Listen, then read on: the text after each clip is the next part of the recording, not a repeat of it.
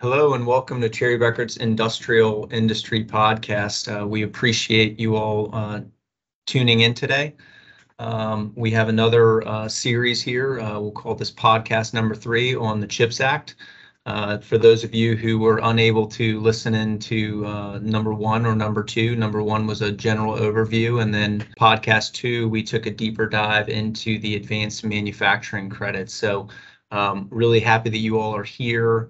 Um, here at Cherry Bekaert, we're very much focused on the future and proactive advice. So, topics like the CHIPS Act uh, really are are important for us to take an early uh, deep dive into them and, and hopefully share that information as quickly as possible with our uh, those of you that are clients and those of you that are friends of the firm and those of you who are potential clients. So again, we appreciate you all being here today. Um, with me for this third uh, part in our series is Ron Wainwright, uh, who is a partner who has really um, read through uh, if not every word, uh, the majority of the CHIPS Act. And so we're we're fortunate to have him here with us, and certainly we're fortunate to have him in podcast uh, one and two. So, Ron, uh, thanks again for uh, taking time to be with us. No, thank you, Matt. Um, look forward to our conversation in podcast number three. And for those listeners from podcast one and two, we thank you for attending, and we hope we're providing a lot of good education. Uh, we always are available for any and all additional questions as the uh, the act is uh, really referred to as the Chips and Science Act of 2022 is voluminous uh, and was signed August 9th. So there's still a lot of, uh, I'll say, interpretation and, and guidance uh, that we can provide. Yeah, and, and Ron, I know I know in those first uh, you know one and two podcasts, you, you were able to give uh, just a little bit more background and at least a high level overview. So certainly certainly want to give you the opportunity to do that now, and then and then we can really dive into the funding mechanisms that are part of the overall CHIPS Act. So with that, um, do you want to give a baseline for everyone listening today? Sure, Matt. Thank you. Uh, so for those listeners who hopefully have listened to one and two, but if not, uh, we always want to kind of give a baseline, as Matt commented. So, uh, what is referred to as the CHIPS and Science Act of 2022 uh, was signed by the president on August 9th. Uh, CHIPS actually is the acronym for Creating Helpful Incentives to Produce Semiconductors uh, for America, i.e., uh, the CHIPS Act. Um, it is a $52.7 billion package, which provides specifically to the industrial or manufacturing industry significant and really generous tax incentives to increase the domestic production of semiconductors, also known as chips. Um, while the incentives themselves are very narrowly targeted, on the expansion of semiconductor production, it will ultimately really benefit the manufacturing industry. And so, as we guide you forward, we want to make sure you're paying attention and we can help you uh, with respect to any technical questions you might have.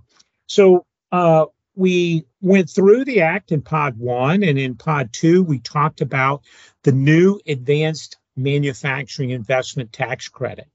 Uh, that is a uh, remember that this is a bipartisanship bill, which ultimately was focused on facilitating the American economy to build semiconductor manufacturing facility, also sometimes known as the FABS Act, if you will.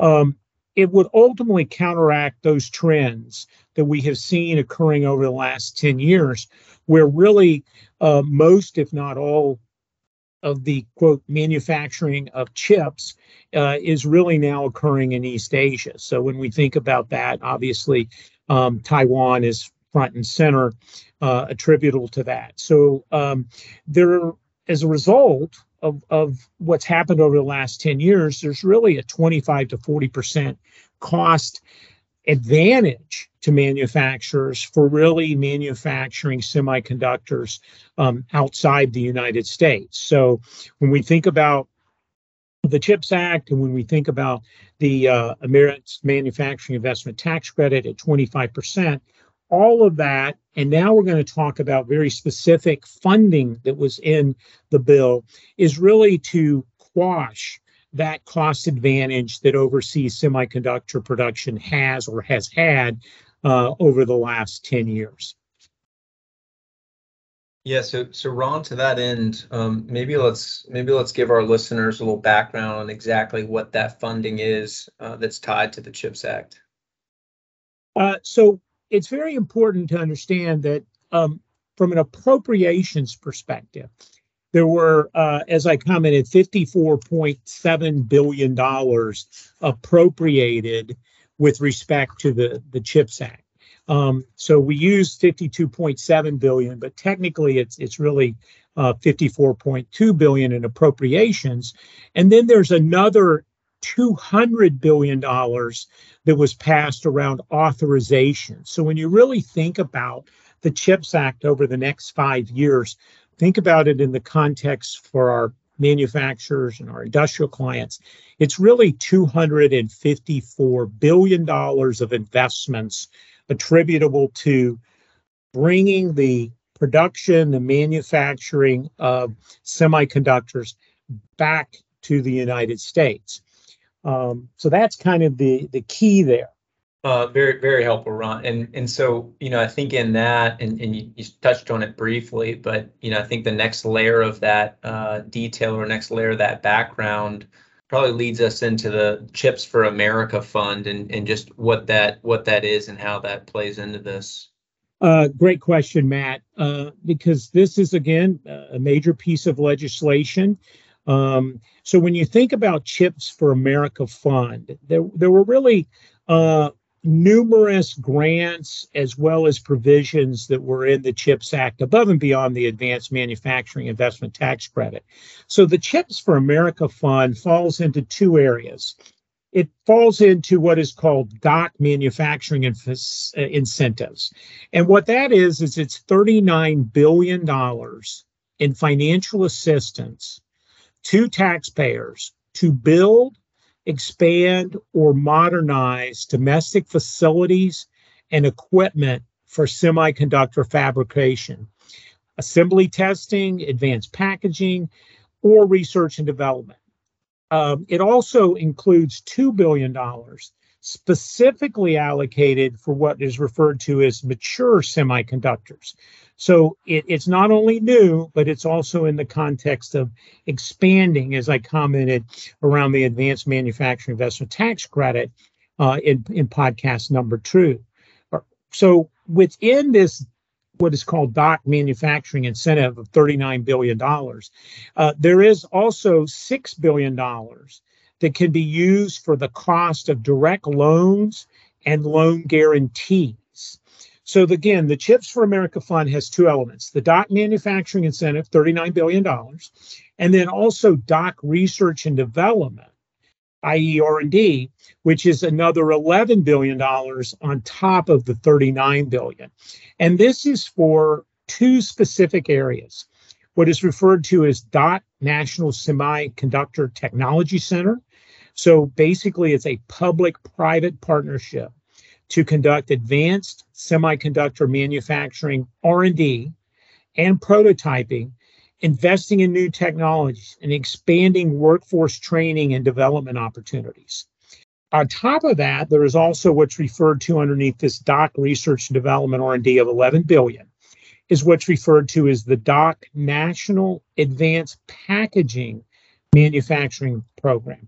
Now, this is a federal R&D program to really strengthen advanced assembly, testing, and packaging of capabilities, uh, obviously in, in coordination uh, with numerous uh, agencies when you think about uh, the DOC National Advanced, Advanced Pack Manufacturing Program. So Chips for America Fund think about it in the context of you know it's it's 50 billion dollars of the 39 plus plus the 11 um, you know uh, and it's very focused on the manufacturing incentive to really build expand or modernize domestic facilities and along with the equipment for semiconductor fabrication. And then coupled with that is the r&d side of things. When we think about the national semiconductor technology center or what's referred to as NSTC.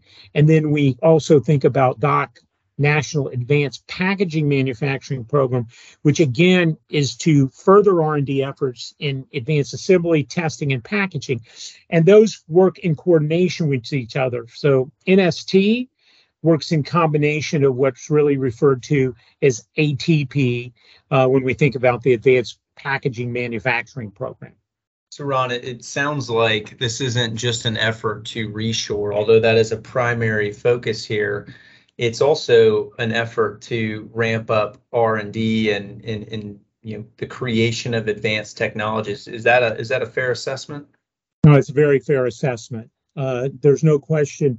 So obviously the advanced manufacturing investment tax credit that we talked about in podcast number two is that 25% uh, of credit um, that ultimately uh, a taxpayer can uh, receive in a direct pay concept and above and beyond that is all of the funding, which again is, is really $257 billion when you take the appropriations uh, piece, which is the 54.2, uh, and then the authorization piece to it.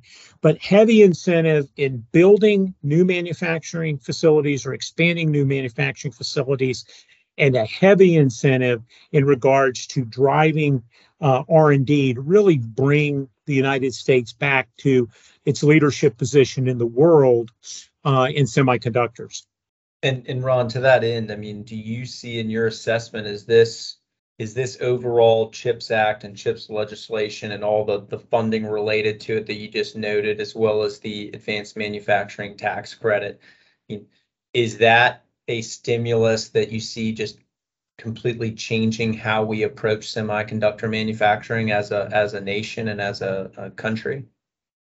No, absolutely. I think the next five years, uh, because the advanced manufacturing this the tax credit is a five-year credit, but the funding mechanisms uh, again, appropriations 57.2, but uh, ultimately authorization 200 additional billion dollars. Um, so also within what is referred to as the CHIPS Act. We talked about CHIPS for America Fund, but there are numerous funding as well as loans provisions that are included.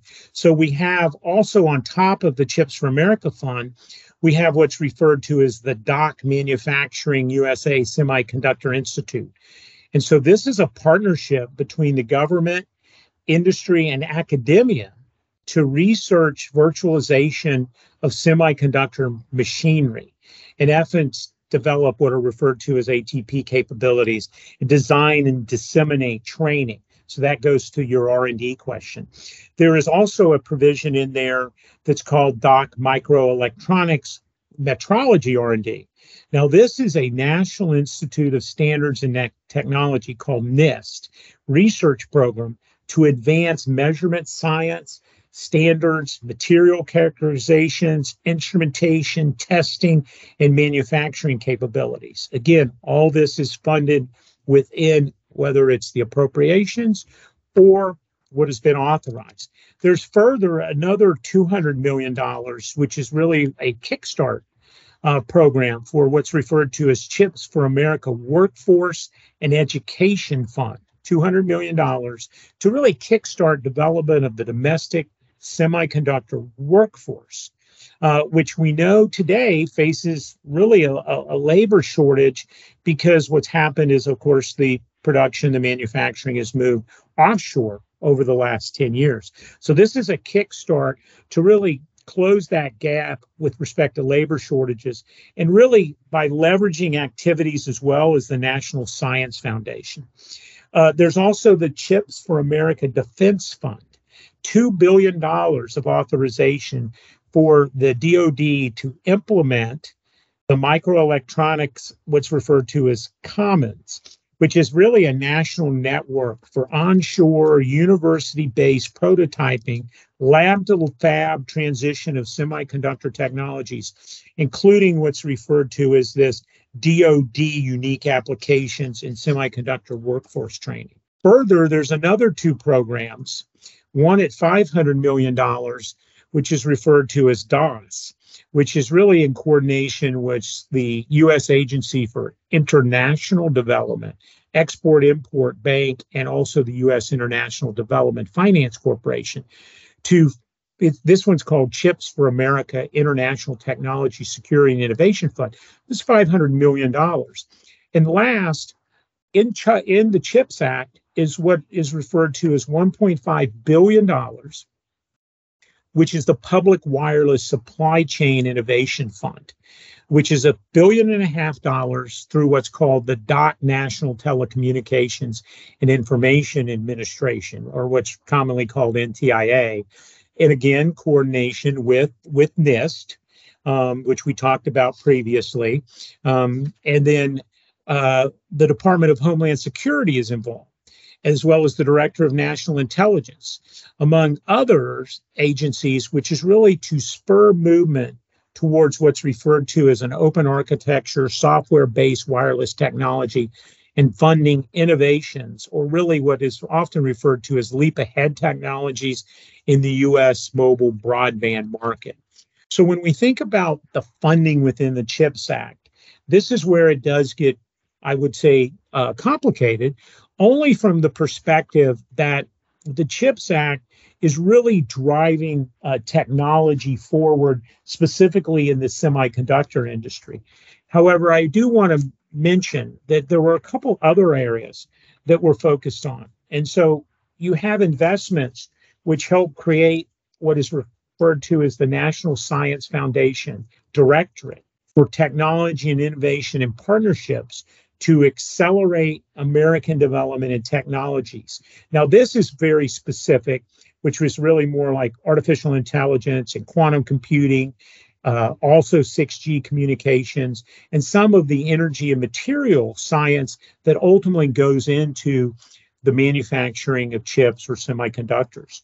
Um, and then you can see that really this funding crosses really almost every agency in the United States to really, from a policy perspective, over the next five, perhaps 10 years, drive the production of semiconductors, where we are again the world leader in manufacturing and really technology advancement. And so you see a lot in there around R&D, coupled with all of these different funding mechanisms as well as loan guarantee programs. Ron, really appreciate that um, clarity around uh, not just one, but all of the funding mechanisms that exist within this CHIPS Act. And and for myself and maybe some of our listeners who thought this uh, uh, CHIPS Act was specifically to help us catch up, I think we can all leave this podcast recognizing that it's it's not about catching up, but it's more about uh, entire advancement in how we approach uh, chips manufacturing, uh, or excuse me, semiconductor manufacturing, and, and really the future of of that space. So um, always always happy to hear that we're uh, positioning ourselves as a global leader and and putting our uh, funding behind it to do just that. Uh, I think another thing I took away is you know is certainly the focus on on that R and D aspect as well as the workforce development, which um, I'm sure not uh, not a single one of our listeners uh, is fully uh, is fully supported from a workforce perspective, recognizing the challenges that have faced the industry and, and really the world for the past two and a half years. So workforce development's top of mind uh, for all of our listeners. So uh, really appreciate you uh, giving us that deeper dive into the funding. Um, again, for those of you who have not listened in and been able to listen yet, uh, we we certainly encourage you to listen to podcast number one, um, which was an overview of the CHIPS Act. Podcast number two around the uh, manufacturing tax credits uh, that are contained within the CHIPS Act. And then um, certainly uh, look forward to those of you who will be able to join us for podcast number four, which will uh, speak to, again, the American manufacturing credit as well as the manufacturing production credit. So, uh, Ron, appreciate you being with us and, and sharing all the information you did. Thank you, Matt. And thank you to our listeners. Yes, and thank, thank you all for uh, listening in today and look forward to uh, having you join us at a future podcast.